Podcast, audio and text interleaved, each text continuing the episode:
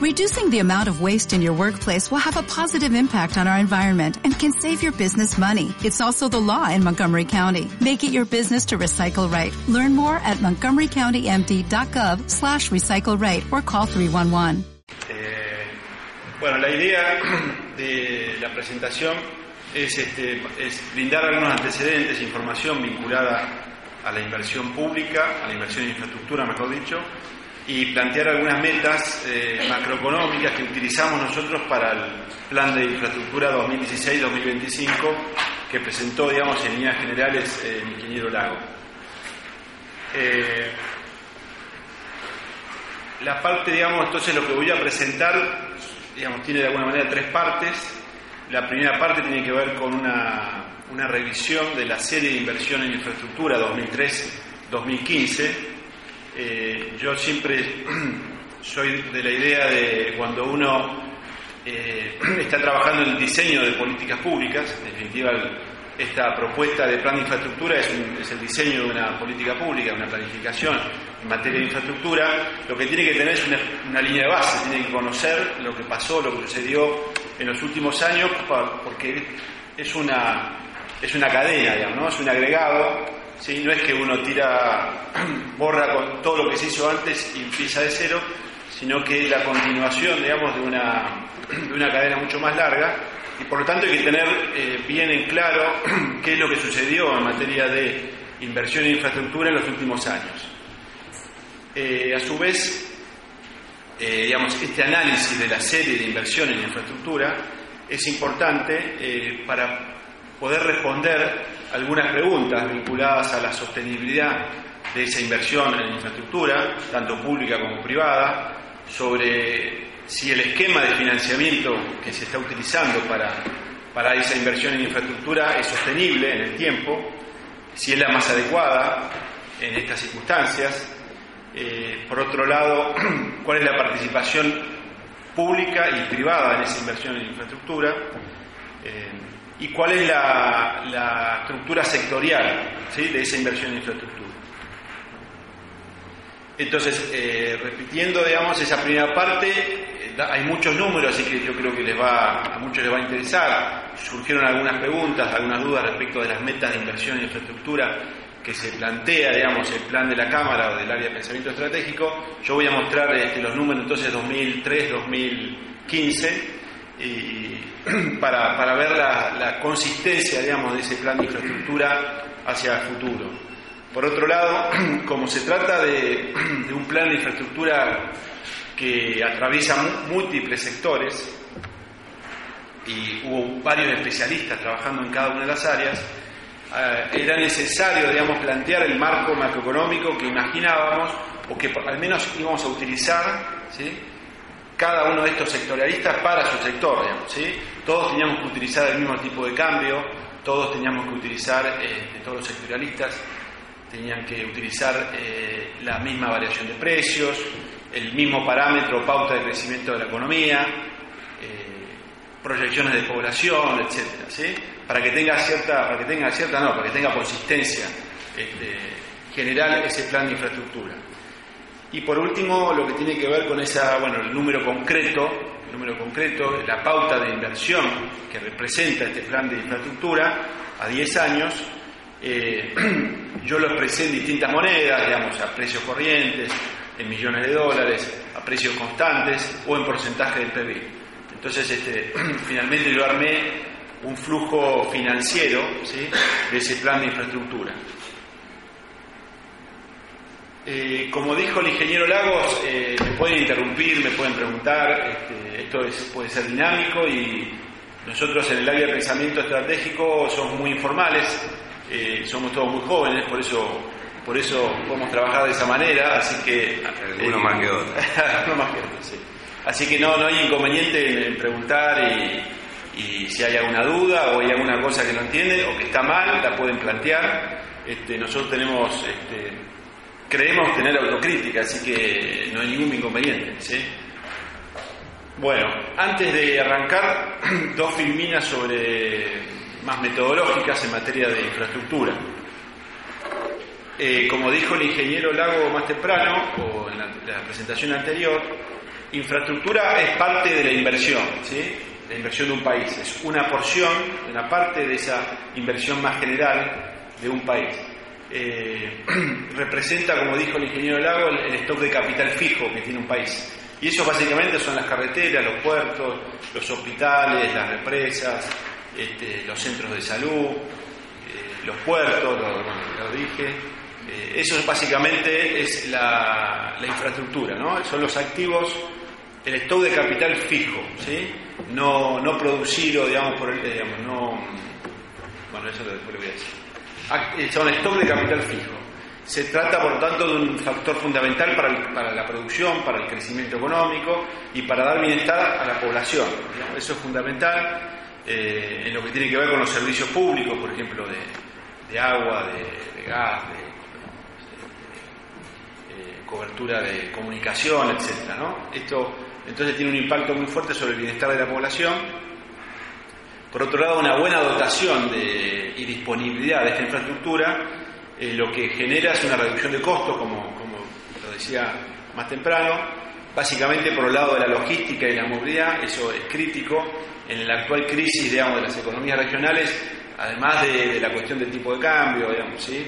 De la rentabilidad, por la devaluación, el efecto que tiene la devaluación de otros países o el cierre de mercado. Lo que se ve claramente es un problema de costos de logística, ¿sí? En el caso de la pera y la manzana en Río Negro, o la producción allá en el norte, en Salta, ¿sí? Y por otro lado, esta concentración, ¿sí? de las producciones, o la salida de las producciones por Rosario, ¿no? Por el centro del país. Por lo tanto, es fundamental lo que tiene que ver con la logística y la movilidad, que es un concepto mucho más amplio que transporte, ¿sí? Tiene que ver también con las cuestiones aduaneras, ¿sí? Que es parte de los costos logísticos. Por lo tanto, entonces, la infraestructura lo que genera es este aumento de la rentabilidad y la mejora en la calidad de vida de los hogares, de las familias, que en definitiva es el objetivo principal. Del punto de vista de las cuentas nacionales, del sistema de cuentas nacionales, que es el que releva y hace las mediciones de la inversión, la inversión es este flujo anual de formación bruta de capital fijo, ¿sí? Una cosa es el stock de capital y otra cosa es el flujo, ¿no? Lo que se va generando año a año. Nosotros tratamos, digamos, yo toda la serie, eso, toda la información que les voy a estar suministrando tiene que ver con el flujo, con los flujos anuales de inversión, de formación bruta de capital fijo, que son estos activos producidos, ¿sí? Ese es un concepto más moderno. Las nuevas cuentas nacionales, ahora lo vamos a ver. Antes, en lo que tenía que ver con la inversión, había una distinción entre construcción, en términos de los componentes de la inversión, en lo que es construcción y equipamiento, y ahora se agregaron otros conceptos que tienen más que ver con la cuestión de la innovación y la tecnología y la propiedad, digamos, ¿cómo se llama? Los...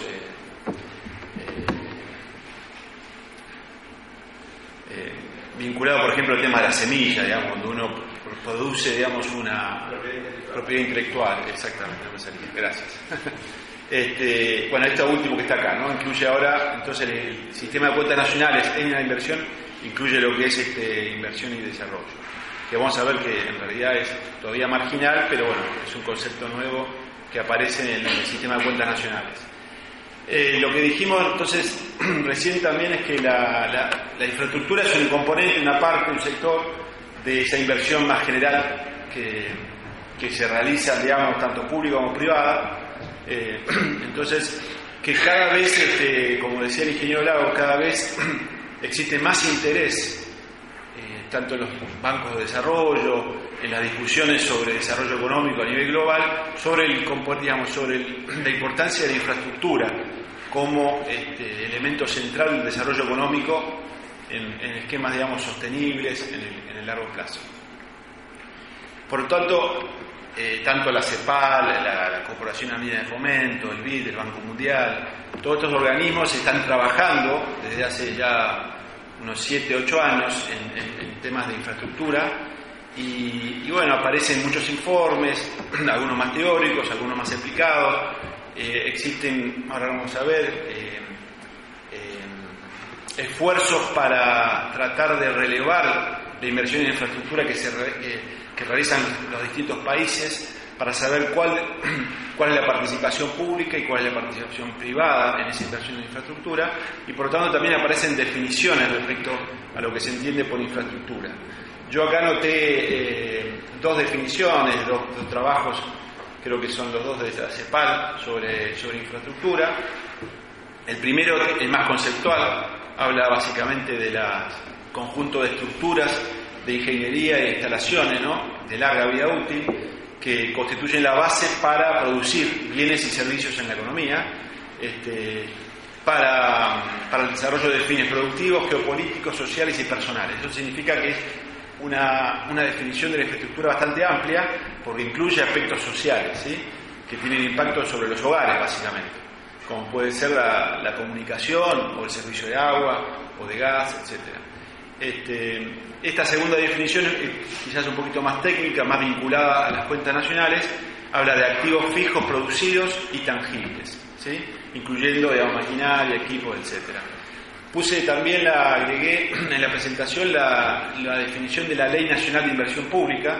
El Ministerio de Economía de la Nación tiene una ley de inversión pública que data del año 1993, creo yo que es, el año 93-94, en donde esa Ley Nacional de Inversión Pública define justamente la inversión en infraestructura, la inversión pública fundamentalmente, como la aplicación de recursos. Acá uno lo que se da cuenta es la diferencia de las definiciones anteriores, que tenían que ver más con un concepto de oferta de infraestructura, a cómo lo piensa el Estado por el lado del financiamiento, ¿no? Porque acá la Ley Nacional de Inversión Pública define la inversión como la aplicación de recursos financieros, de todo tipo de bienes y de actividades que incrementan el patrimonio de las entidades que integran el sector público, tanto nacional, provincial como municipal. Y de hecho, gran parte de la presentación y lo que yo hice para el plan de infraestructura viene por el lado del financiamiento, ¿no? De alguna manera, cuál es el aporte del sector público a la inversión en infraestructura, que en este periodo, digamos, es el principal motor de la inversión en infraestructura, el sector público. A diferencia de años de otras décadas, por lo menos la década del 90, en donde el motor, digamos, de la inversión en infraestructura estaba más por el lado del sector privado. En cambio, en esta época, el mayor impulso a la inversión en infraestructura viene por el lado del sector público. Por lo tanto, yo cuando me refiero a los datos de inversión pública, piénsenlo por el lado del financiamiento, ¿no? El aporte del sector público para financiar infraestructura, que a veces la gestionan privados, a veces la gestionan provincias, esa infraestructura, esa inversión, a veces la gestionan los municipios, ¿sí? Pero el financiamiento proviene del sector público, fundamentalmente del sector público nacional. En términos de los sectores, también es muy amplio, aparece la energía, el agua, los servicios sanitarios, la vivienda social. Nos focalizamos en lo que tiene que ver con viviendas sociales, no con la vivienda privada, la educación, la ciencia y la técnica, un componente quizás más moderno, que en esta década ha tenido una revalorización, lo que tiene que ver con la ciencia y técnica, fundamentalmente desde el sector público, ¿no?, de la inversión pública, en ciencia y tecnología, la salud, la protección social, los servicios urbanos, la telecomunicación o las comunicaciones y el transporte. En este seminario van a pasar varios de los especialistas, los consultores que trabajaron en cada una de estas áreas de la infraestructura. Y finalmente, en términos también de definición, incluimos en la infraestructura, digamos, todas aquellas mejoras y adiciones y ampliaciones a esa infraestructura, o sea, maquinaria, o sea, equipos, que lo que logran es aumentar la vida útil y la calidad de esos servicios de infraestructura, ¿sí? Este es un componente también muy importante de la inversión en infraestructura, que a veces es más difícil de medir, o por lo menos hay menos información. Las fuentes de información que yo utilicé, digamos, que nosotros utilizamos habitualmente para esto, yo no sé utilizar el precio, entonces pedí unos PDF. Yo sé que existe una manera para que aparezcan volando, pero yo no lo pude hacer. En esa materia, la verdad que tenemos que mejorar. ¿Quedó lindo? Bueno, yo pegué, digamos, algunas carátulas de muestra de todo el material que hay en materia, digamos, en relación al tema de infraestructura, o sea, hoy con la internet y con los centros de investigación, los bancos de desarrollo, etcétera, hay infinidad de estudios de diferente índole, con diferente enfoque, metodologías sobre infraestructura para todos los países, y hay muchas comparaciones internacionales, por lo menos para América Latina, muy interesantes sobre infraestructura. También hay que decir que algunos de ellos hacen aseveraciones, ¿sí?, con algunos pocos, digamos, con pocos fundamentos, como por ejemplo lo que tiene que ver con la inversión en infraestructura privada, ¿sí?, que hay muy poca información, y hay veces que uno encuentra estudios comparados que justamente comparan esta información y la verdad que no sabemos bien de dónde la sacan. Y cuando uno empieza a investigar un poquito más, se da cuenta que los datos son muy endebles, ¿sí? Me refiero a inversión privada en infraestructura. Entonces, básicamente yo utilizo, para lo que tiene que ver con la serie de inversión en infraestructura, inversión pública en infraestructura, las cuentas nacionales. Las cuentas nacionales son las cuentas nacionales básicamente del gobierno nacional, ¿sí?, del sector público nacional. Es una fuente muy valiosa de información porque desagrega toda la inversión, todo el gasto que realiza el Estado Nacional en los distintos sectores, y está todo compilado en dos documentos, que es la cuenta de inversión, que está homogeneizado, que ya lleva más de 20 años. La primera cuenta de inversión publicada por la Contaduría General de la Nación, creo que es del año 93, 92, 93, entonces uno tiene toda la información histórica sobre el gasto del Estado argentino, el Estado nacional fundamentalmente, y discriminado el gasto corriente y el gasto de capital, y uno puede desagregar ese gasto de capital en los distintos sectores. Esto lo vamos a ver en algunos gráficos que yo voy a presentar. Así que esta es una fuente primordial de información para lo que es la inversión pública en infraestructura. Después la Dirección Nacional de Inversión Pública elabora el Plan Nacional de Inversión Pública, el último publicado, 2014-2016, todo está colgado en la página web. También tiene muy buena información sobre inversión en infraestructura del Gobierno Nacional. La cuenta de inversión, las cuentas nacionales brindan información sobre la inversión en general, ¿sí?, sobre la inversión, tanto pública como privada, y los distintos componentes de esa inversión, no de infraestructura exclusivamente, sino de inversión en general.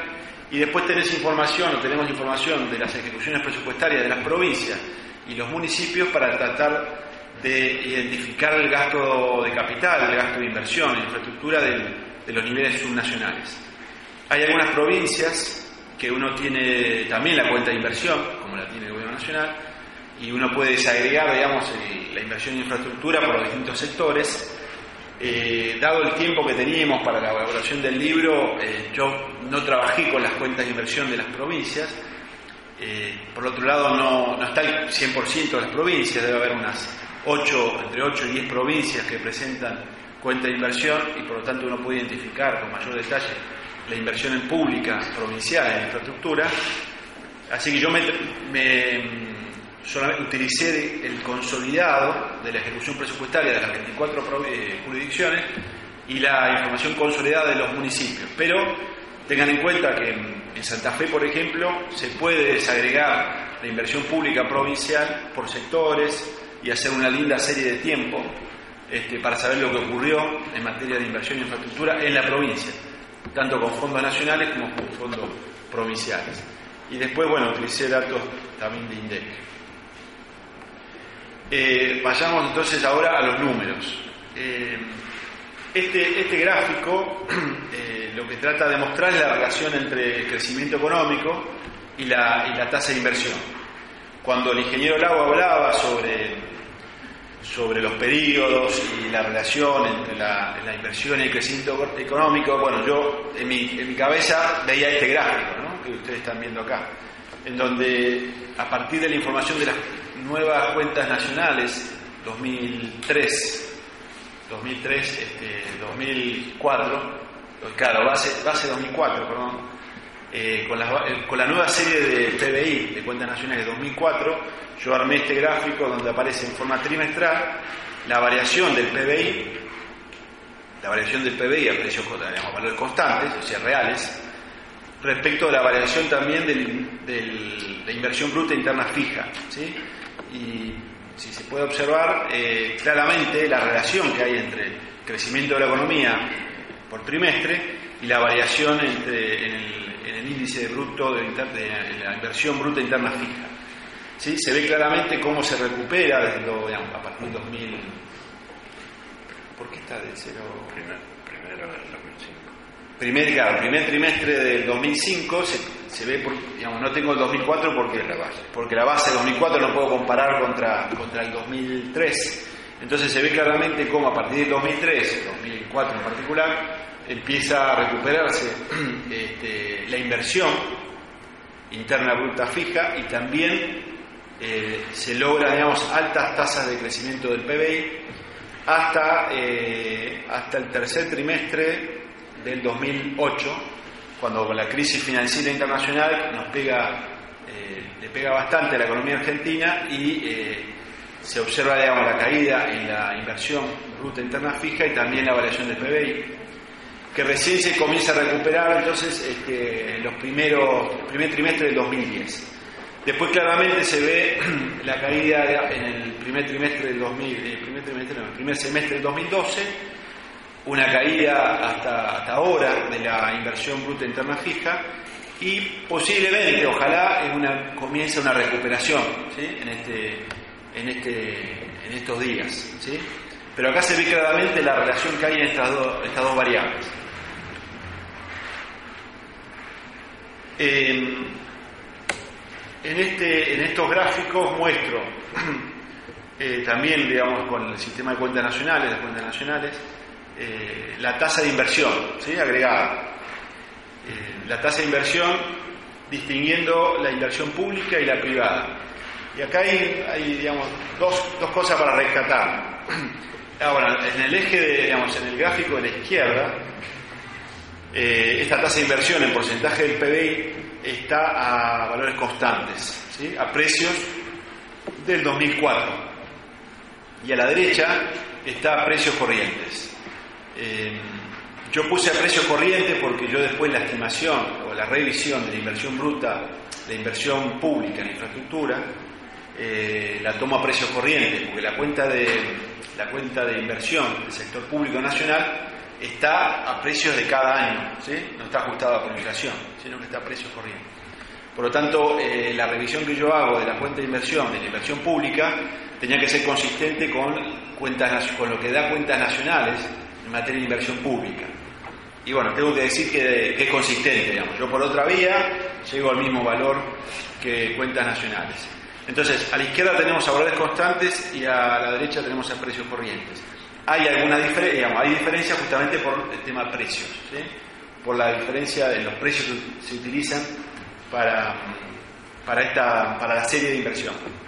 Pero situándonos a precios valores constantes, lo que tenemos es un crecimiento de la tasa de inversión hasta el 2008, ¿sí?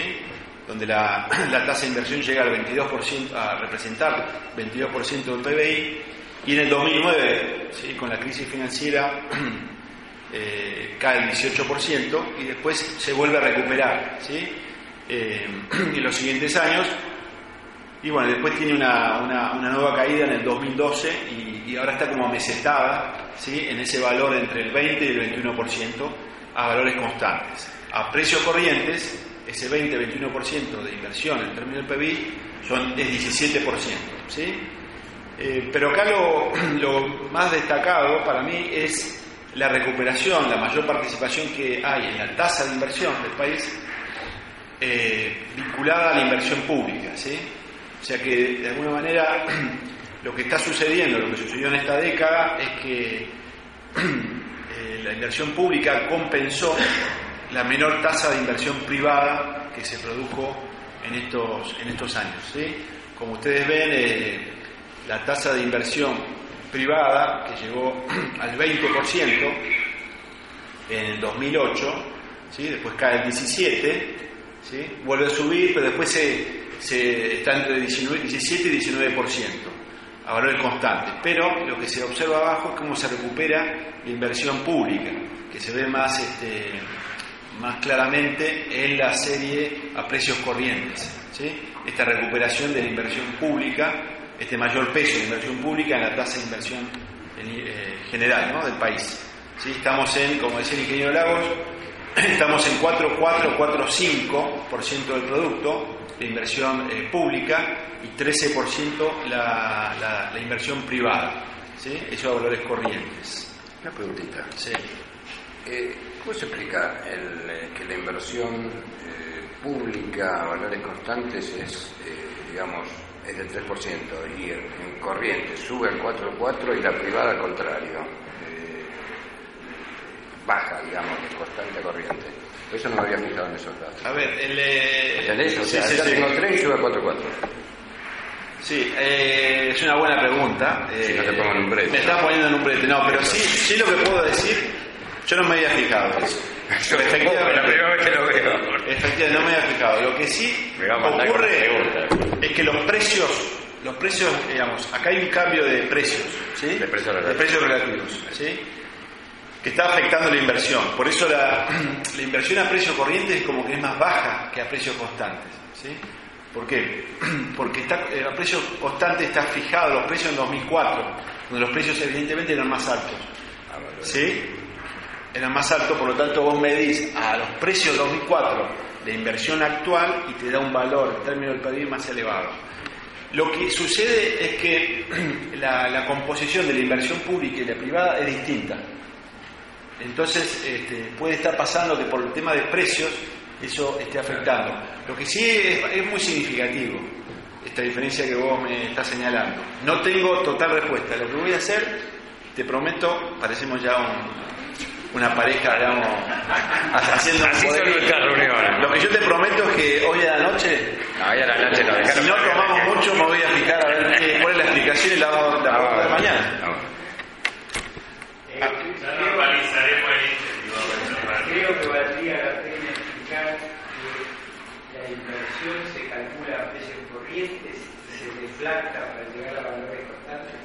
Claro, bueno, por eso. Quizás, si no, yo las anteriores peleas no lo entiendo.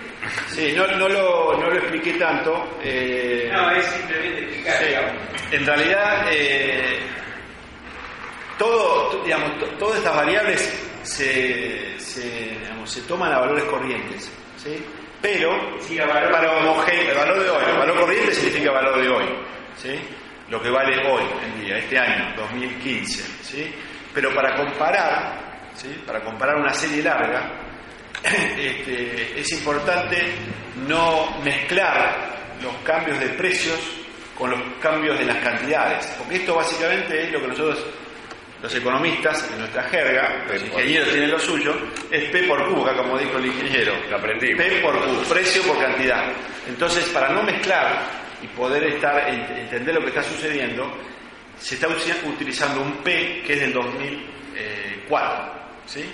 Se usa el mismo P del 2004 para medir la inversión física en fierro del 2004 y del 2014, ¿sí? De esa manera se homogeneiza, digamos, los valores, ¿sí? Esa es la forma de medir y la forma de expresar después. El P es el precio. El P es el precio. Pero quiero tomar en moneda constante. Claro, exactamente. Está tomando, exactamente. Por ejemplo, si hay una vivienda que el 50% del precio, del costo, es el cemento. No tomo el precio del cemento hoy, tomo el precio del cemento del 2004, ¿sí? Y todos los insumos los tomo en 2004, ¿sí? Eso es para, digamos, no afectar las variaciones de precios digamos, en la contabilización de la inversión.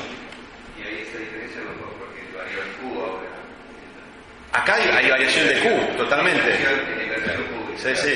Acá hay variación de Q. Lo que pasa es que cuando lo haces a valores corrientes, esa variación se agranda, digamos, ¿sí? Se exacerba esa variación. Si tomás solamente con los precios constantes, digamos, solamente ves las variaciones de cantidad. hubo una gran variación negativa de cantidad, por eso en corriente tenemos una menor participación. Pero esta la pregunta la voy a contestar mañana. Bueno, la composición, también el ingeniero Lago habló de la composición de la tasa de inversión, él habló de lo que tiene que ver con construcción y equipo durable de producción. A esto hay que agregarle estos dos componentes nuevos, que es la investigación y desarrollo y los recursos biológicos cultivados, ¿sí? Esto es, por ejemplo, cuando hay una mejora de un producto, ¿sí? Como puede ser una semilla o de un árbol, que no un bosque nativo, sino una plantación, digamos, ¿sí? Algo que hizo el hombre, ¿no? Por eso recursos biológicos cultivados, pero es marginal. Lo que sí, en esta serie, lo que se muestra claramente es que la composición de la inversión no varía mucho, ¿sí? No es que la construcción, no hay mucha variación entre construcción, equipamiento durable de producción, sino que de alguna manera tienen una relación estable en estos dos grandes componentes de la inversión.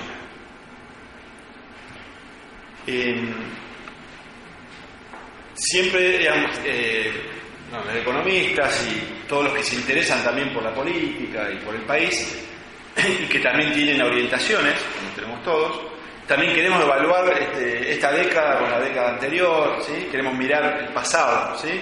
Porque también sirve, digamos, ¿sí? Sirve.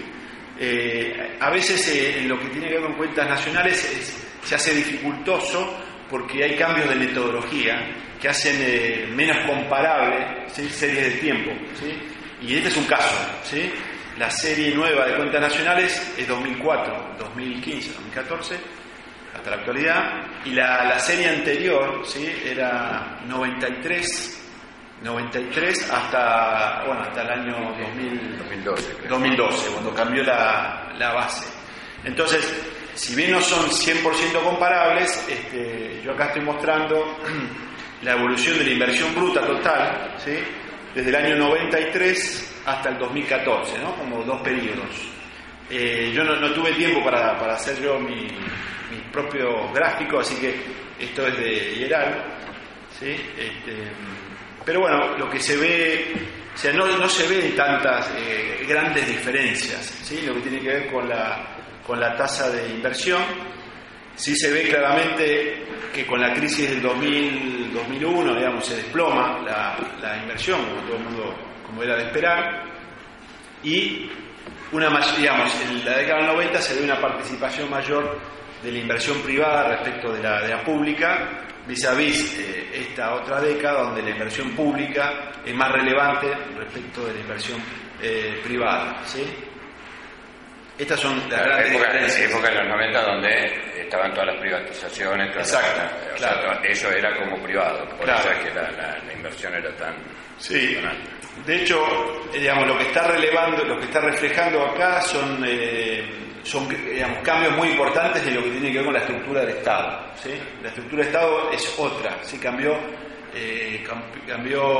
completamente, ¿sí? Ayer leía, digamos, un comentario sobre, digamos, de un sector de la prensa hablando de la cantidad de empleo público que hay hoy en Argentina.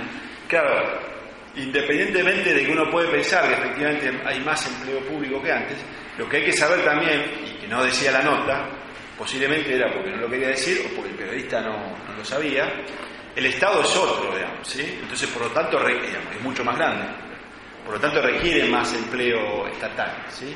Entonces esa comparación de alguna manera era un poco, no, digamos, era injusta, porque el Estado argentino cambió notablemente respecto a los 90, ¿sí? Por ejemplo, los servicios públicos. Pero ¿cuál no había ganado el porcentaje entonces?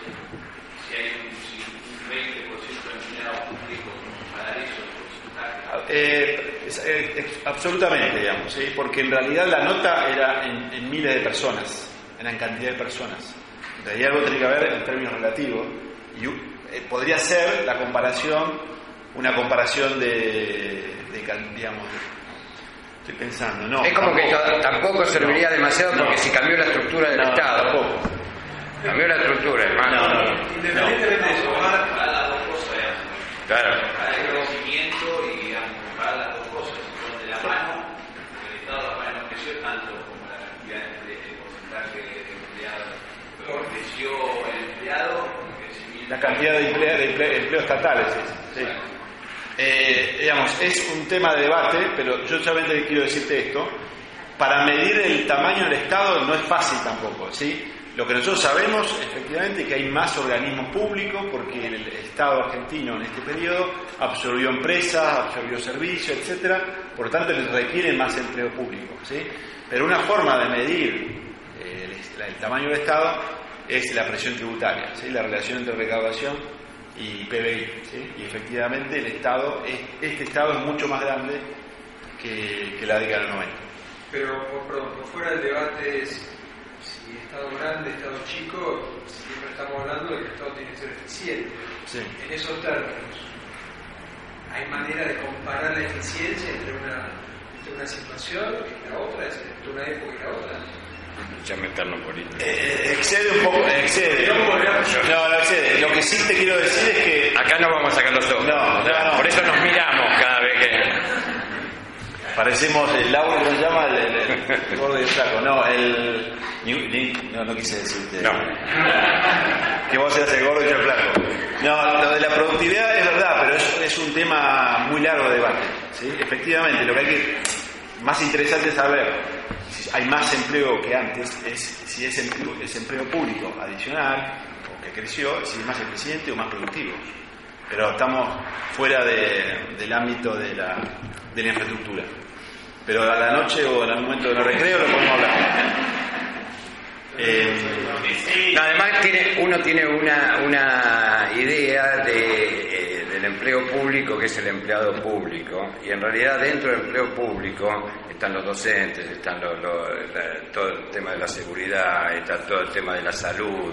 O sea, el propio Estado no puede determinar realmente cuáles son, creo que son 3 millones de personas que tiene, digamos, empleados públicos, pero no puede determinar cuántos son de cada sector, porque no tiene las bases todavía como para hacerlo. Pero en realidad hay muchos sectores en los cuales se necesita, o sea, más docentes se necesitan, más médicos se necesitan, enfermeras, policías.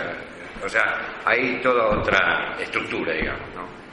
Ahora, la componente tecnológica no tendría que, en realidad, en términos conceptuales, llevarnos a un Estado más chico en términos de recursos humanos. Digo, en los 80, actualizar un impuesto municipal en la Municipalidad de Rosario te atendían 5 personas. Hoy lo hace de tu casa... Claro. Por eso vos estás metiendo el dedo en el empleado público. No. En el empleado público propio. A nivel nacional no sabemos qué cantidad de empleados, pero acá a nivel municipal y provincial. Sí, quiero decir en la. Lo saben en forma agregada, digamos. Esto no. No sé, vos fuiste con el IERAL. Yo fui culpable y hablé. Yo hablé. Comparar dos leyes. Exacto.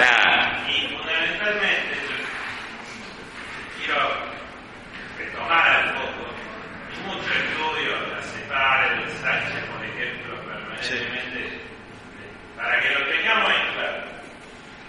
Corregir, estamos hablando de inversión porcentaje más o menos por áreas de infraestructuras, década del 80, década de los 90, los 2000, toda Sudamérica ha tenido un comportamiento similar, sea un patrón de centralidad estatal o un patrón de centralidad de regulación de apertura. En algunas áreas, en relación con respecto al Producto Bruto, los mayores niveles de inflación se dieron en la década del 80, que son la famosa década perdida en términos de desarrollo de toda Sudamérica. Entonces, el comportamiento que creo que trata de plantear Juan es, más allá de que se haya modificado, cuenta nacional es una especificidad muy mucha competencia económica para entenderla, pero bueno, creo que están tratando de plantear para la búsqueda de los objetivos de inversión que estamos planteando, de 4, 5, 6 puntos del Producto Bruto, tenemos comportamientos similares Sí, perfectamente. Entonces, una diferencia es el crecimiento de la inversión pública, mayor participación de inversión pública en esta década respecto a la privada. Y lo que nosotros vamos a plantear justamente en el plan de infraestructura es que lo que necesitamos es impulsar la inversión privada en infraestructura, lo que está faltando, ¿sí? Ahora vamos a ver que la inversión pública en infraestructura en esta década aumentó mucho, ¿sí? Estamos en 4,5% del producto, es un número muy alto, muy elevado, es una de las más altas, es muy alta también en la región, pero lo que está faltando es mayor inversión privada en infraestructura. Entonces acá este gráfico muestra justamente eso, que en los años 90, digamos, sí, la inversión privada, no solo en infraestructura, la inversión privada era más elevada, ¿sí?, de lo que es hoy actualmente, ¿sí?, de lo que es hoy. Por lo tanto, lo que está faltando es ese paso, digamos, para alentar la inversión privada, ¿sí? Para eso, después lo vamos a ver, necesitamos hacer planteos en materia de financiamiento, de mercados, de marco regulatorio, etcétera. Lo que está faltando entonces es mayor inversión privada en infraestructura. Esto de alguna manera abona este mensaje. Acá lo que yo tomé, digamos, justamente de la CEPAL, de un trabajo de la CEPAL bastante reciente sobre inversión extranjera directa, que todo es más que infraestructura. Y lo que se ve es que Argentina, por el tamaño relativo, en estos años, 2013, 2014, por ejemplo, ha recibido muy poca inversión extranjera directa, ¿sí? Fíjense, Perú, digamos así, con una economía mucho más pequeña que la Argentina, atrajo, en millones de dólares, atrajo en términos relativos, ¿sí?, más inversión extranjera directa, lo mismo que Chile, Colombia, obviamente México y Brasil, ¿sí? Entonces lo que está faltando entonces es atraer mayor cantidad de inversiones privadas y en particular en infraestructura.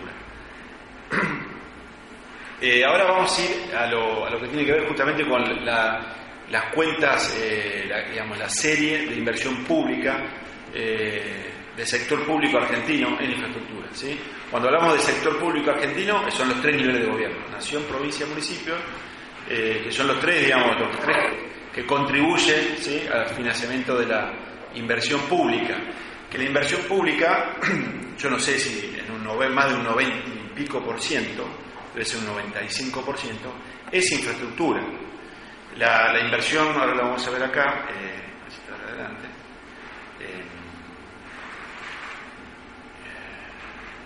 Me pasé. Bueno, no, me está faltando un gráfico, pero bueno, si uno mira la inversión pública por finalidad y función, que es la forma más rica justamente para mirar qué hace el Estado en materia de inversión en infraestructura, tiene cuatro componentes. El primero es administración, que es la burocracia estatal, en buen sentido de la palabra, que tiene que ver con la recaudación de impuestos, la justicia, el poder legislativo, etcétera, lo que tiene que ver con los órganos del Estado. Ese es un componente. El otro componente es seguridad, ¿sí? Creo que es seguridad sola, y después otros dos componentes que son los más importantes: sectores económicos, sectores sociales y sectores económicos. Más del 90% de la inversión pública está concentrada en la inversión en el sector económico y en el sector social. El sector social es salud, educación, protección social, vivienda, y sector económico es transporte, comunicaciones, energía, ¿sí? Entonces, más del 90%, 95% de la inversión pública es en infraestructura, ¿sí? Porque una parte muy chica tiene que ver con la burocracia estatal, ¿sí?, y la seguridad. Y entonces, eso es importante justamente porque es la base de la inversión en infraestructura. Entonces, para medir la inversión pública en infraestructura, tenemos que contabilizar la inversión real directa que hace el Estado Nacional, las transferencias para financiar elevaciones de capital que hace el Gobierno Nacional, tanto a empresas, a privados como a provincias y municipios, la inversión pública provincial que se financia con recursos propios, porque la inversión pública provincial que se financia con recursos nacionales está arriba, está en la inversión pública nacional, transferencias para financiar erogaciones de capital, ¿sí? Y lo mismo, la inversión pública municipal que se financia con recursos propios, porque si no estaríamos duplicando las cuentas. Y excluimos, para lo que es inversión en infraestructura, excluimos la inversión financiera que realiza el Estado. Por ejemplo, la compra de YPF es una inversión financiera, pero eso no acrecienta el activo fijo, el capital del país, porque en realidad es una transferencia de propiedad, ¿sí? De un sector a otro sector. Y por otro lado, el otro punto es la inversión privada en infraestructura, que lamentablemente no tenemos datos confiables, no hay información, se sabe muy poco de cuánto es la inversión privada en infraestructura en Argentina y en muchos países. Ustedes van a ver en algunas publicaciones que hay estimaciones de la inversión privada en infraestructura, pero en realidad los datos son de una serie que produce el Banco Mundial, y todos replican, y todos citan, y cuando uno va al Banco Mundial a ver esa serie, no se sabe de dónde cómo la elaboraron, ¿sí? En parte, yo sé que toman los anuncios de inversión, ¿sí? Es como que de alguna manera contabilizan los anuncios que hacen algunas empresas, anuncios sobre inversión, y entonces empiezan a meterlo en una base de datos que cuando uno la hace muy prolija, esa base de datos, ya está, esa ya. Si la tabla está prolija, ya empieza a circular y después resulta que es confiable, y en realidad no es así. Esos son anuncios, muchas veces son anuncios, y no tiene una sistematización, digamos, ¿sí? Son anuncios. De todas maneras, a priori daría la sensación de que no están dadas las condiciones para la inversión privada. Sí, te estás adelantando, me sacaste casi 15 minutos de la charla, pero bueno. Nosotros presumimos que es baja la inversión privada en infraestructura, ¿sí? No hay información, pero presumimos que baja y pusimos un número. Bueno, esta es la evolución de la inversión pública nacional 2003-2015.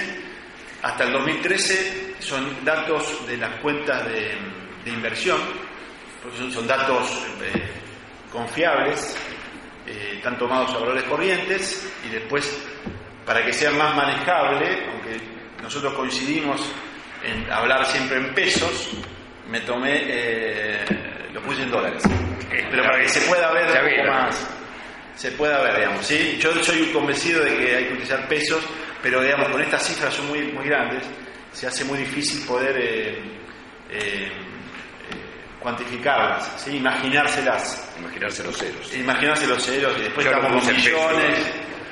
Entonces, esta es la serie 2003, 2015, el 2014 es con información parcial de la Secretaría de Hacienda, el 2015 también es parcial, y una estimación, estimamos, digamos, el segundo semestre del 2015, y está en dólares, y básicamente son las transferencias de inversión real directa, las transferencias de capital. En el 2015 nosotros estimamos una inversión pública nacional, que vuelvo a repetir, casi todo esto es infraestructura, de 17.700 millones de dólares. Esto equivale a 4,5, es con la subnacional. Esto es 3,2% del PBI, 3,2% del PBI. Es fíjense en el gráfico de la derecha, ¿sí? Está todo el porcentaje del PBI, es la forma más real de medir, digamos, el esfuerzo, ¿sí? En términos del PBI que hace el Estado para financiar esta infraestructura. Pasamos de 0,7% del PBI a 3,2% del PBI, la inversión en infraestructura, inversión pública nacional en infraestructura. En relación al presupuesto nacional, al gasto nacional, que es la línea esta que está ahí, estamos hablando de 13% del presupuesto nacional, ¿sí? Por lo tanto, el 13% de todo el presupuesto público nacional se destina a inversión en infraestructura, cuando en el 2003, 2014 era menos del 6%, ¿sí? Menos del 6%. ¿No está discriminado lo que es mantenimiento de obra de la... Bueno, ahí... No, tenemos en este gráfico, en esta presentación no está, en el trabajo que yo hice hay algo de eso, pero no se puede identificar, digamos, esa desagregación, la cuenta de... O sea, por el nombre del programa muchas veces podés inferir esto es mantenimiento. ¿Cómo? Sensación, si tuviera que... repetime, digamos, entre qué... No, si, digamos, esa inversión, si se puede saber, o si se podría saber, o si se podría estimar, qué es mantenimiento de infraestructura, o qué porcentaje se destinó a mantenimiento de infraestructura y qué se destinó a una infraestructura nueva. Digo, daría la sensación como que uno no lo ve en la calle. Por eso te decía, no hay forma de separar lo que es mantenimiento. Sí hay programas que vos podés inferir que son mantenimiento, programas presupuestarios. Pero eso tendrías que hacerlo a todo nivel de jurisdicción, de cada una de las jurisdicciones. ¿Tu sensación personal? No tengo ninguna sensación. No lo sé. Lo que sí, ahora lo dejamos hablar, pero lo que sí en el libro se hace mucho, bueno, yo lo hizo hincapié el ingeniero Lago, en la importancia justamente de destinar recursos al mantenimiento de esa infraestructura, ¿sí? Se habla del 2, digamos, de como meta, como del 2% del PBI, o 2,5% del PBI para mantenimiento de la infraestructura. Sí. Sí.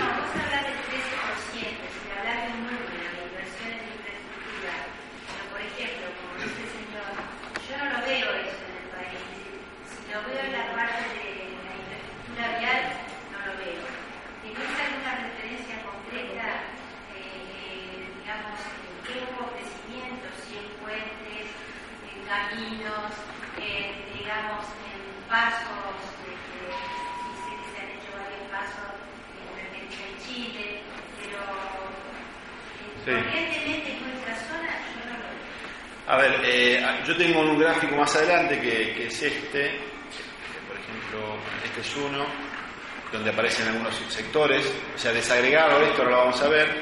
En la presentación del libro hay más detalle. Es mucha la inversión que se hace como para tratar de identificarlo, digamos, proyecto por proyecto. Sería un trabajo, digamos, muy detallista, digamos, y engorroso. Esta inversión, estos 17.700 millones de dólares de inversión pública nacional, son reales, existieron y están en la calle. Posiblemente no los viste o por ahí, digamos, te puedo tutear, ¿verdad? Sí. Por ejemplo, recién yo vine de Capital por la Ruta 9, ¿sí? Bueno, la mano de la izquierda está perfecta, la mano de la derecha le falta un ¿sí? Pero bueno, eso se va haciendo, eso existe, se hace, ¿sí? Lo que quiero decir es que uno individualmente no puede identificar, toda esta inversión no la puede identificar. ¿Que falta? Y que de hecho nosotros en el libro lo planteamos, de que falta, sí. Falta, pero no podemos, yo no puedo pensar que esto no es cierto, eso es lo que quiero decir, ¿sí? ¿La inversión está bien hecha o mal hecha? Eso es otra cosa, ¿eh? Yo te estoy diciendo cuántos recursos se destinaron a inversión en infraestructura. Eso es un número. Es un número. Es el número que refleja lo que el Estado destinó para infraestructura. Si lo hizo bien o mal es otro problema, digamos. Yo estoy diciendo solamente que se gastó 17 millones de dólares y que efectivamente se gastaron en una serie de obras que, si vos querés en detalle, hay que mirar la cuenta de inversión. Si son documentos de 600 páginas que uno tiene que mirar. En el caso de rutas, tenés la ruta 14, tenés la ruta 40, tenés la ruta... O sea, hay un montón, se hizo mucho a lo largo de toda la red. Nuestra red de vial es muy grande. Entonces vos tal vez no lo ves acá en la zona, no lo sé, porque uno no tiene en la cabeza todo. ¿Qué dato significativo del porcentaje? Estamos por debajo del porcentaje ideal de inversión. Bueno, totalmente, sí, eso sí, totalmente, sí. Y hay una brecha de infraestructura, como dijo en el panel anterior el ingeniero, enorme, sí. Pero que se invirtió mucho. ¿Cuántos años hace que se hizo esa autopista?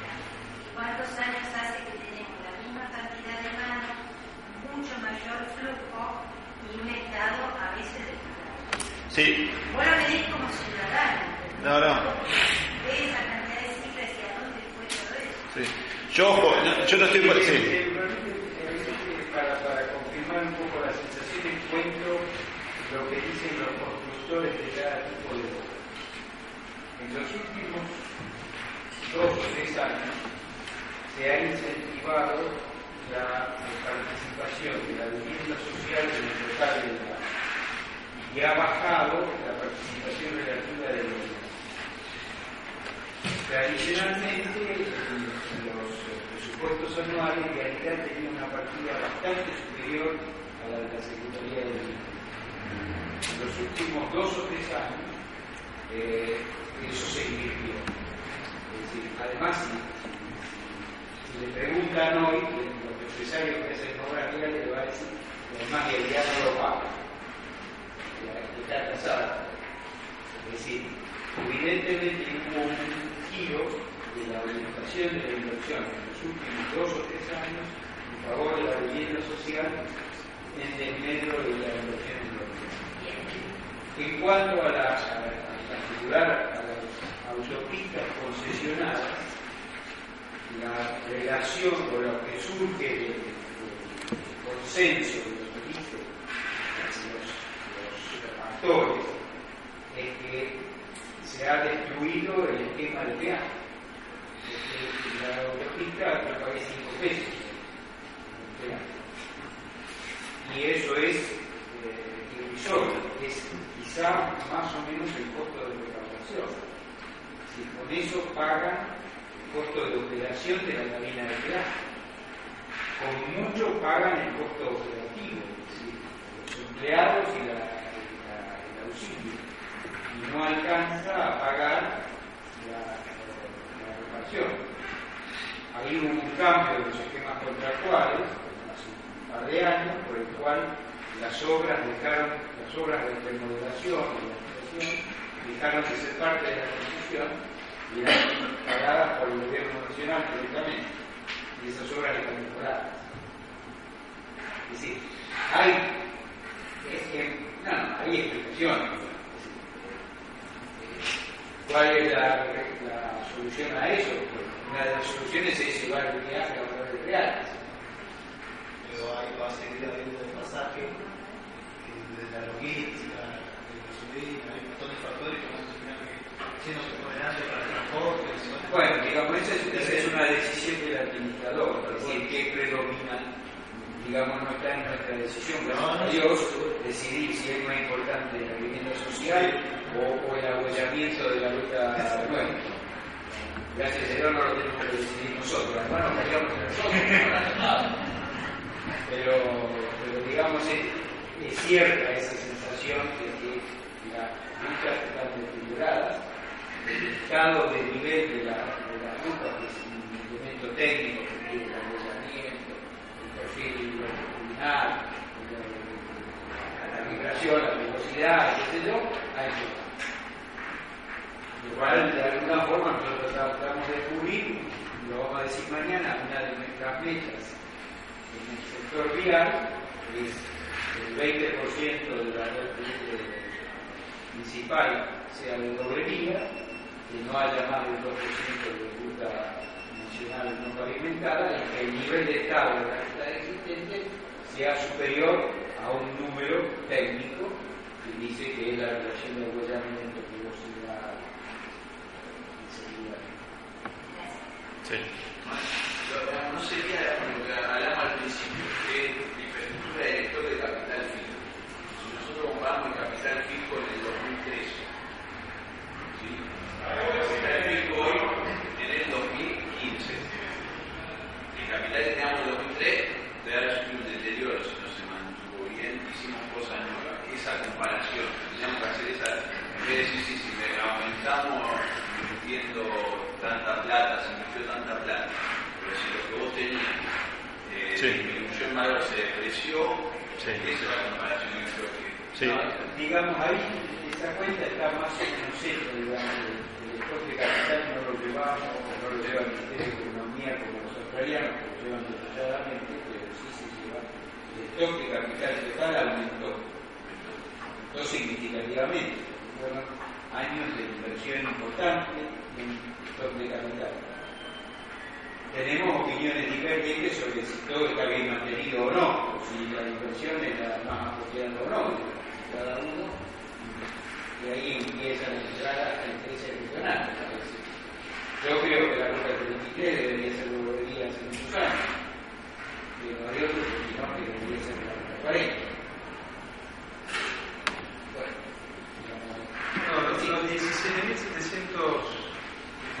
17.700 son inversión del Estado Nacional, son recursos nacionales. Publicidad nacional. Ya no hay recursos propios de las provincias, más allá de que... No, ahora por eso, ahora voy a ir.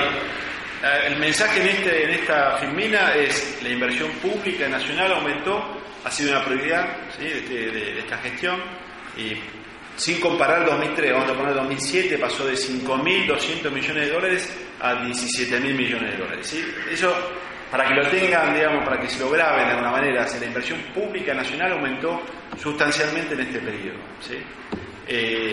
Esa inversión pública nacional, desde el punto de vista sectorial, se ven estos dos gráficos en donde aparece administración pública, que es la burocracia de alguna manera estatal, defensa y seguridad, que es muy poquito, y servicios económicos y servicios sociales. Fundamentalmente esos dos sectores, que son infraestructura económica y social, es donde se destinó esta mayor inversión en infraestructura. Y en valores nominales, en millones de dólares, comparando, por ejemplo, 2003-2008, 2009-2013, o sea, como dos subperíodos dentro de este periodo más largo, yo grafiqué la inversión en millones de dólares, valor nominal, en transporte, energía, combustible y minería, en vivienda y urbanismo, en educación, ciencia y tecnología, en agua y saneamiento, comunicaciones, en salud y protección social, en medio ambiente y en otros servicios económicos, ¿sí? Esta es un poco la desagregación sectorial, no hay detalles, no hay tanto detalle, pero ya empieza a ver, digamos, de alguna manera las prioridades, la asignación de esos fondos de infraestructura en los distintos sectores, ¿sí? Lo que se ve, digamos, en esta inversión pública nacional en infraestructura económica y social, lo que se ve en este gráfico es de alguna manera cómo cambió también la asignación de la inversión pública nacional en infraestructura en los distintos sectores, esto que estamos señalando, y cómo se parte de una situación muy crítica, 2003 por ejemplo, en donde gran parte de la inversión en infraestructura era a los sectores sociales, pero que está en salud y protección social, que está en gris, y cómo eso fue cambiando, ¿sí? Fue cambiando, en donde fue creciendo en participación la inversión en sectores económicos, en infraestructura económica, ¿sí? Si ustedes ven ahí... cuadro anterior. Sí. La inversión en... No, me equivoqué. La inversión en transporte y en energía, combustible y energía, que están los subsidios. No, los subsidios son gasto corriente, no es inversión. Si hay un subsidio, vamos a poner así, el subsidio que está destinado, el subsidio estatal que está destinado para que el operador haga inversión, está incluido, ¿sí? Está incluido el subsidio que es para operación, ¿sí?, que es para operación de la concesión y no para inversión, no está incluido, porque eso es gasto corriente. En esta, porque hay criterio para esa cuenta nacional. Sí. Un ejemplo práctico, la inversión en transporte, ¿actualmente a qué se refiere? Y en gran parte es vialidad, pues, digamos, carreteras, transporte, vialidad, carreteras, ferrocarriles. Las obras que se hacen por convenio con provincias, ferrocarriles, puertos, aeropuertos. Aeropuerto también, exacto. Sí. Todo eso entra. Solamente vialidad cuenta con el 70% de esto, vialidad nacional, ¿no? Sí. O sea, de lo que es la, aunque perdió un poco de peso. Perdió en este último año peso.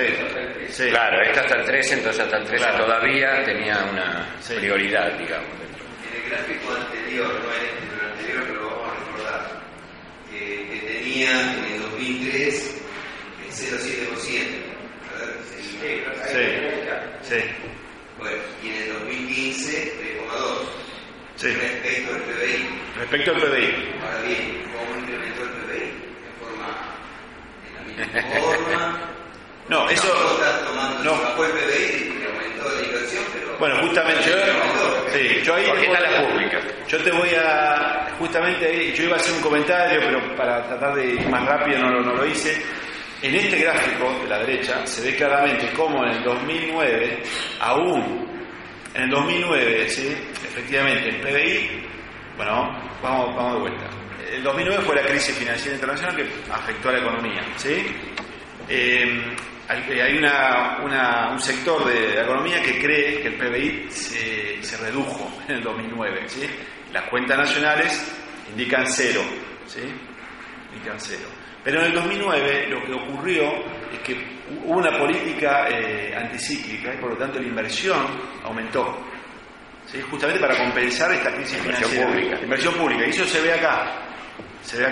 ¿Sí? Porque básicamente con la crisis financiera afectó mucho la recaudación de todos los niveles de gobierno y sin embargo la inversión pública se sostuvo como una política anticíclica. A ver, pero yo interpreto que si bajó el PBI, como están tomando referencia al PBI, acá porcentual, significa que ese crecimiento que nosotros creemos del 0,7 al 3,2 no es totalmente real. No, es la forma de medirlo. Lo tenés que medir de esa manera.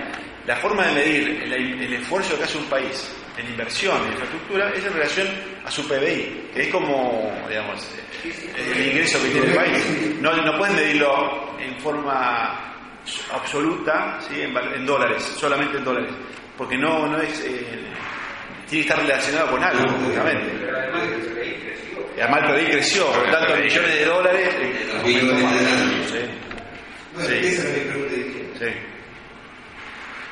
Bueno, le estaba mostrando esto, de alguna manera, cómo cambió la composición de la inversión pública nacional, donde baja, digamos, lo que tiene que ver con los sectores sociales, salud y educación, ¿sí? Pierden participación como... en la inversión en infraestructura y aparecen sectores con ganadores, entre comillas, con mayor participación en la inversión en infraestructura y esos son básicamente el transporte, la comunicación y la energía, ¿sí? Este gráfico me marea un poco, pero porque tiene demasiados colores, pero se ve energía crece, comunicaciones crece. Educación crece, pero no crece por educación, sino por ciencia y tecnología. ¿Sí? Y crece el azul, que es energía, combustible y minería. ¿Sí? Y también comunicaciones, que antes prácticamente no existía, y a partir del 2009 empieza a crecer. Entonces también esto es dinámico, de alguna manera. La asignación de la inversión en infraestructura, de los fondos que destina el Estado a la infraestructura, es dinámico porque también tiene que ver justamente con el desarrollo y con la estrategia, ¿sí? Por eso es tan importante este espacio de planificación, porque justamente lo que va a ordenar es cuáles van a ser las prioridades hacia el futuro. A eso iba, digamos. La planificación estratégica justamente en la mesa de enlace y definiríamos esto, digamos, cuáles son las prioridades de inversión, porque en realidad lo que estamos discutiendo es si qué es más importante, dar una buena ruta o educación. Yo no sé quién para decirlo, pero me parece que lo que queremos saber todos es... Sí. La respuesta esa no te la voy a poder dar, pero... No te la voy a poder dar. Porque es compleja, pero sí también importante es cuáles son los sectores que maximizan también el desarrollo y el crecimiento económico. ¿Sí? Porque va un poco de la mano. Pero... Yo no puedo contestar todas las preguntas del seminario de 2 días, las podemos contestar nosotros dos, tenemos que dejarle cosas a los que vienen después. Hay que volver. Sí, hay que volver. Que vaya que viene. Sí. El otro elemento que yo en particular estuve trabajando es el tema de cuáles fueron las fuentes de financiamiento de esta inversión en infraestructura. Y también acá hay algunos cambios interesantes que tienen que ver justamente con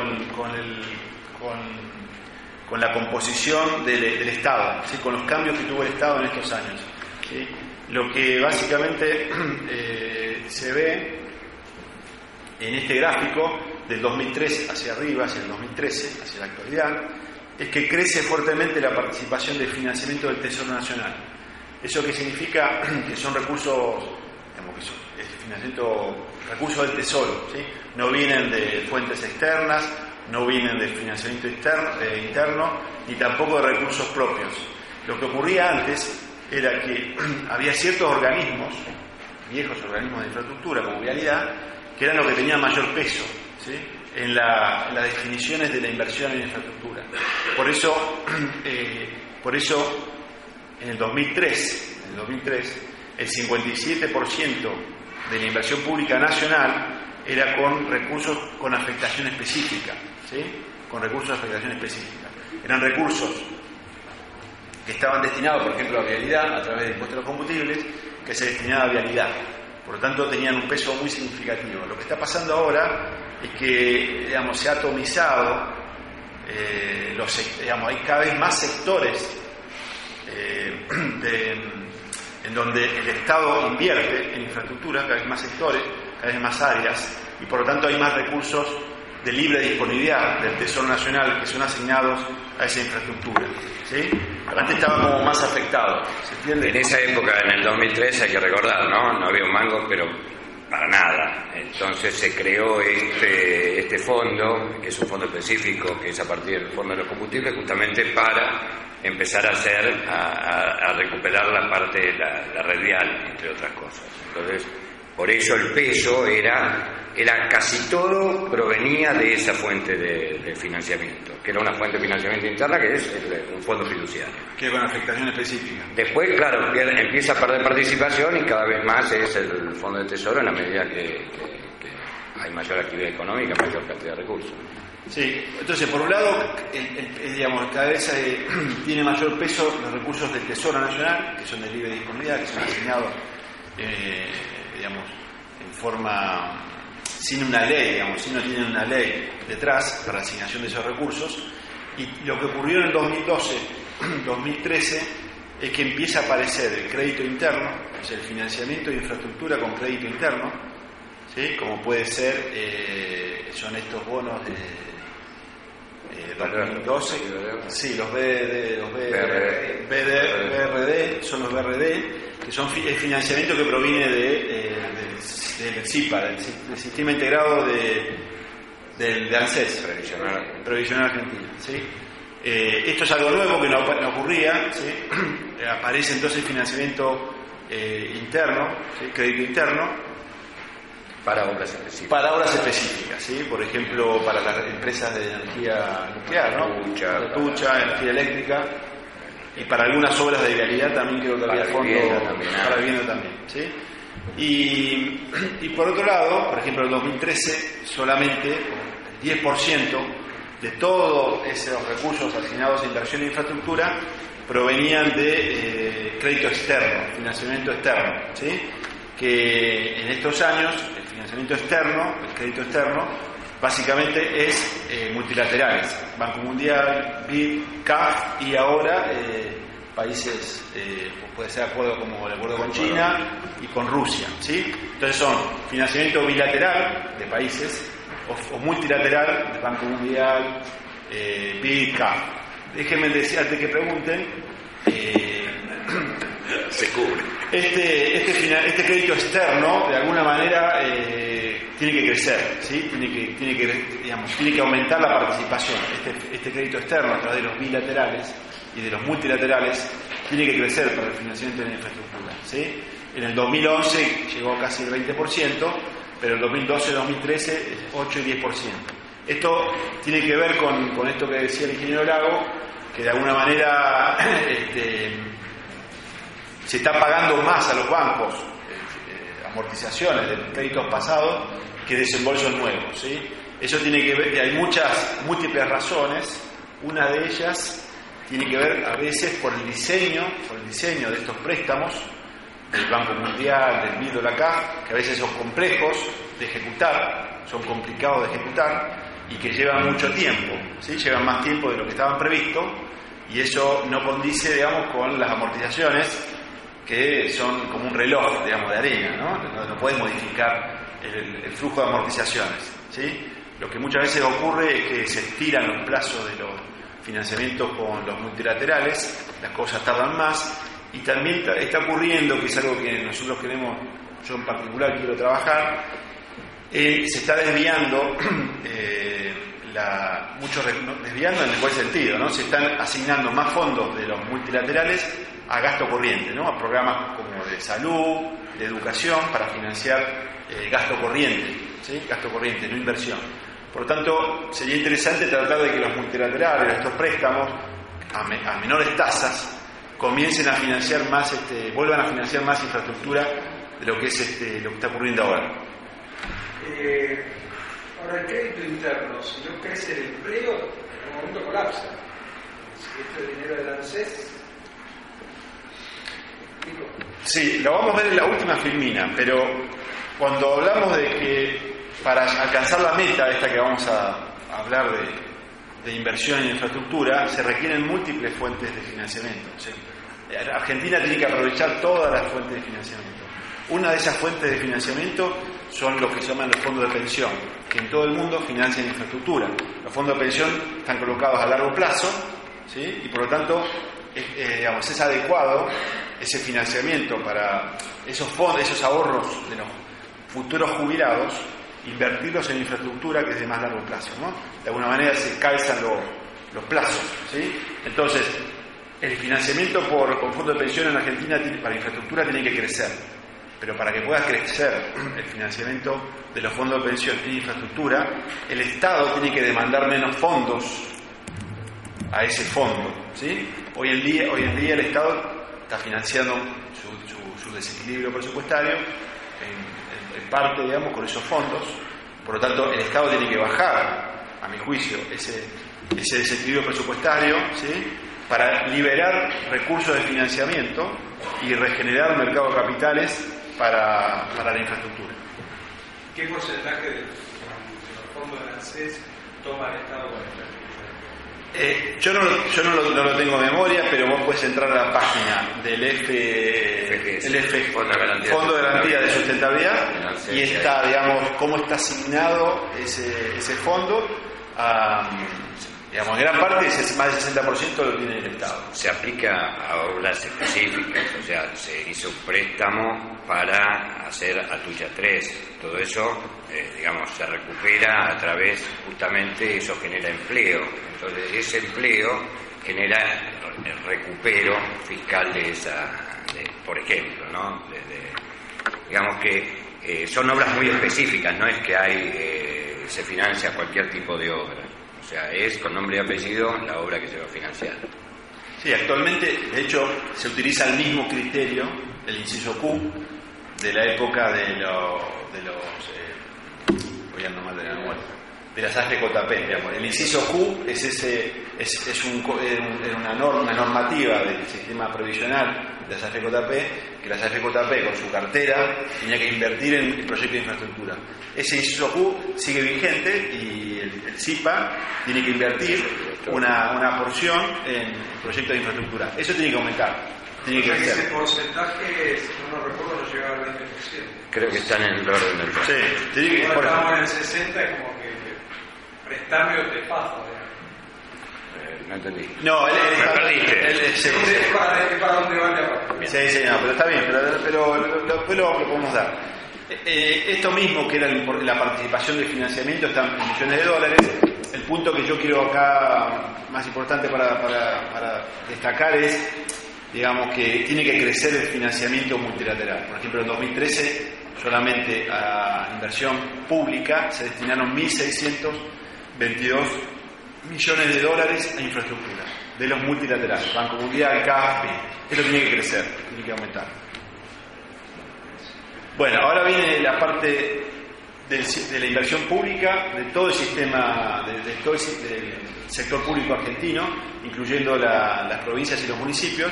Como yo les dije, hay menos información a nivel provincial y municipal desagregada, ¿sí? No está con tanto nivel de desagregación, por lo tanto no pudimos profundizar en lo que es la inversión pública en infraestructura de las provincias y de los municipios. En algunas provincias se puede hacer, en Santa Fe, Ciudad de Buenos Aires, en Córdoba, en la provincia de Buenos Aires, en Mendoza, un poquito menos, En varias provincias se puede hacer este mismo análisis desagregado por sector. Pero acá lo importante entonces es que la inversión pública del sector público argentino en infraestructura pasó de 1,3 del 2003 a 4,5 en el 2015, ¿sí? O sea que hoy representa 4,5% del PBI la inversión del sector público argentino en infraestructura, ¿sí? Esa inversión, que son casi 25.000 millones de dólares que se van a ejecutar, se van a gastar en 2015, 17.700 son del gobierno nacional y 7.100 millones de dólares son de las provincias y los municipios, ¿sí? Esto también es un cambio porque la participación del Estado Nacional en la inversión en infraestructura aumentó respecto de décadas anteriores, ¿sí? La participación del gobierno nacional aumentó sustancialmente en este periodo.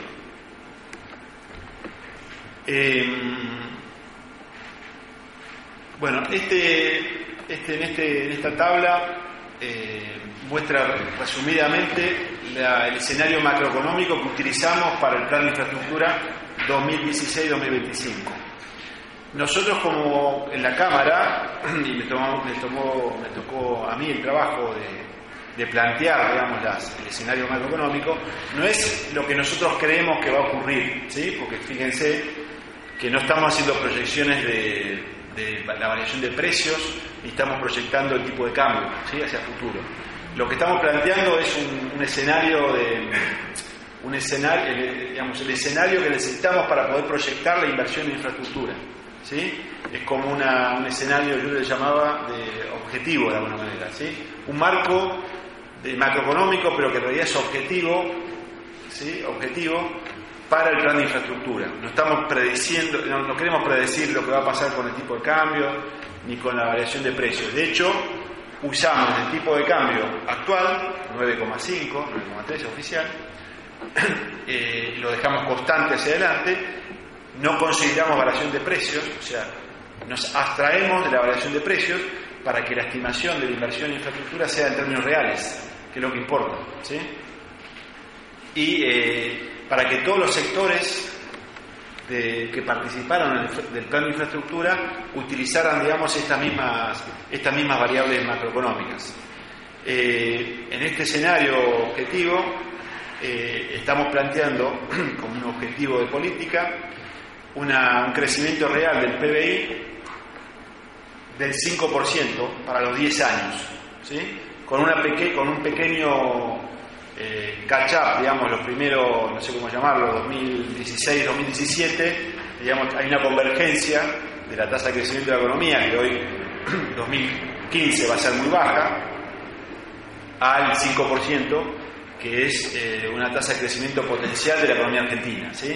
Cuando uno, en general, plantea cuál es el crecimiento sostenible de Argentina, bueno, se habla de entre un 4 o 5% del PBI. Por lo tanto, nosotros calculamos toda la inversión en infraestructura que necesita el país para estos 10 años en relación a ese crecimiento de la economía. El crecimiento de la economía va a generar movilidad, producción, va a demandar bienes y servicios que tiene que proveer la infraestructura, ¿sí? Entonces está relacionado justamente con el crecimiento del país. Entonces, acá lo que se ve en esta tabla es la variación del PBI en millones de pesos corrientes, la variación nominal del PBI, que hacia futuro es igual a la real, porque no estamos suponiendo variación de precios, para poder hacer un ejercicio a valores constantes. Aparece la participación de la construcción en el PBI y el tipo de cambio que estamos utilizando, y la participación y la inversión en el porcentaje del PBI, que como acá ven, la meta es llevar la inversión, la tasa de inversión al 24% al fin de este periodo de 10 años. Entonces, esto de alguna manera fueron insumos que utilizaron los distintos sectores para hacer las proyecciones de inversión. Y ya estamos llegando, faltan creo que 3 filminas nada más, ya estamos terminando. Y en base a estas proyecciones y a esta meta de inversión en infraestructura, armamos básicamente este flujo financiero en millones de dólares. Acá nuevamente el libro está en millones de pesos constantes, pero yo para facilitar un poco la lectura lo puse en millones de dólares. Está el flujo financiero del plan de infraestructura en millones de dólares y también está en porcentaje del PBI. Básicamente, como dijo el ingeniero Lagos, la meta de inversión en infraestructura es del 7,5-8% del PBI, ¿sí? Hoy estamos considerando una pauta, una proyección de inversión privada en infraestructura de 0,5% del PBI, o sea, muy baja. Ahí tratamos de ser muy conservadores, dado que no tenemos información sobre cuál es la inversión privada en infraestructura. Asumimos que es 0,5% del PBI, que es bastante baja. Esto sumado al 4,5% de inversión pública en infraestructura de todo el sector público argentino, nación, provincias y municipios, implica llevar, por un lado, la inversión pública en infraestructura al 6,5%, de 4,5% al 6,5%, y la inversión privada en infraestructura de 0,5% a 2% del PBI, ¿sí? Acá se ve la desagregación de la proyección de inversión en infraestructura, tanto pública como privada. Como ven, estamos suponiendo que la inversión pública en infraestructura puede crecer hasta el 6,5%, ¿sí? Casi 2 puntos más de la inversión actual, pero estamos asumiendo que va a haber una mayor participación de la inversión privada. Eso es lo que prevemos y deseamos de alguna manera, porque es lo que necesita seguramente. ¿De qué características sería esa inversión privada?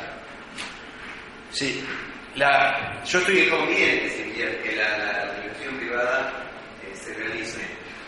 Como yo dije, la presentación mía era el contexto macro, antecedente y contexto macro, ¿sí?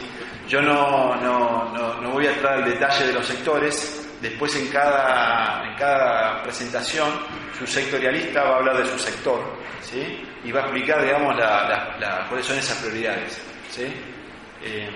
Pero básicamente son todos los sectores, esto que estamos hablando, todos esos sectores van a tener, son prioritarios de alguna manera, ¿sí? Pueden ser más peajes, pueden ser...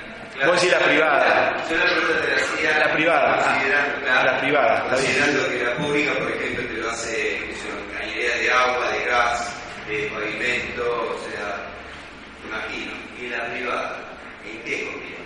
Sí, ese día, ¿o en qué es hoy ese 0,2?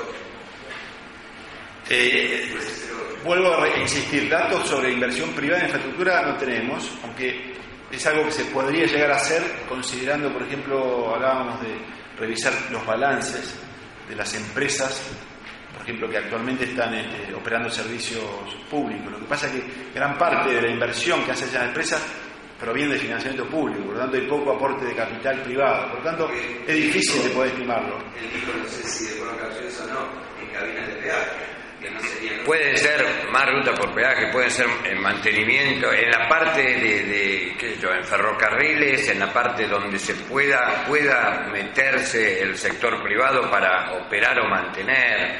O sea, hay un montón, como asociación pública-privada, como decían. Hay un gráfico en el libro donde dice que cada uno de los sectores en proporción pensamos a los 85 y ahora hay en el sector vial consideramos que es posible la inversión privada, ¿no? Hay los tramos que son rentables por vía concesión. En el caso de la inversión en salud hay una prestación que es privada. Claro. En el tema eléctrico y distribución de gas, digamos, los prestadores deberían recomponer sus contratos, invertir lo que hace falta para actualizar las redes, digamos. Está rubro por rubro nuestro deseo, nuestra idea de cuál debería ser la inversión privada. Gracias. Pero aparte, te quiero aclarar todo. Para eso hacemos un seminario. Sí, sí. Toda esta información va a ser pública. Aparte estuvo muy bueno el diálogo. Se nota que hay un una necesidad de tener toda la información, pero bueno, tenemos que empezar a sintetizar un poco porque tipo 20 nos tenemos que retirar porque trabajamos hasta las 20. No, ya terminamos.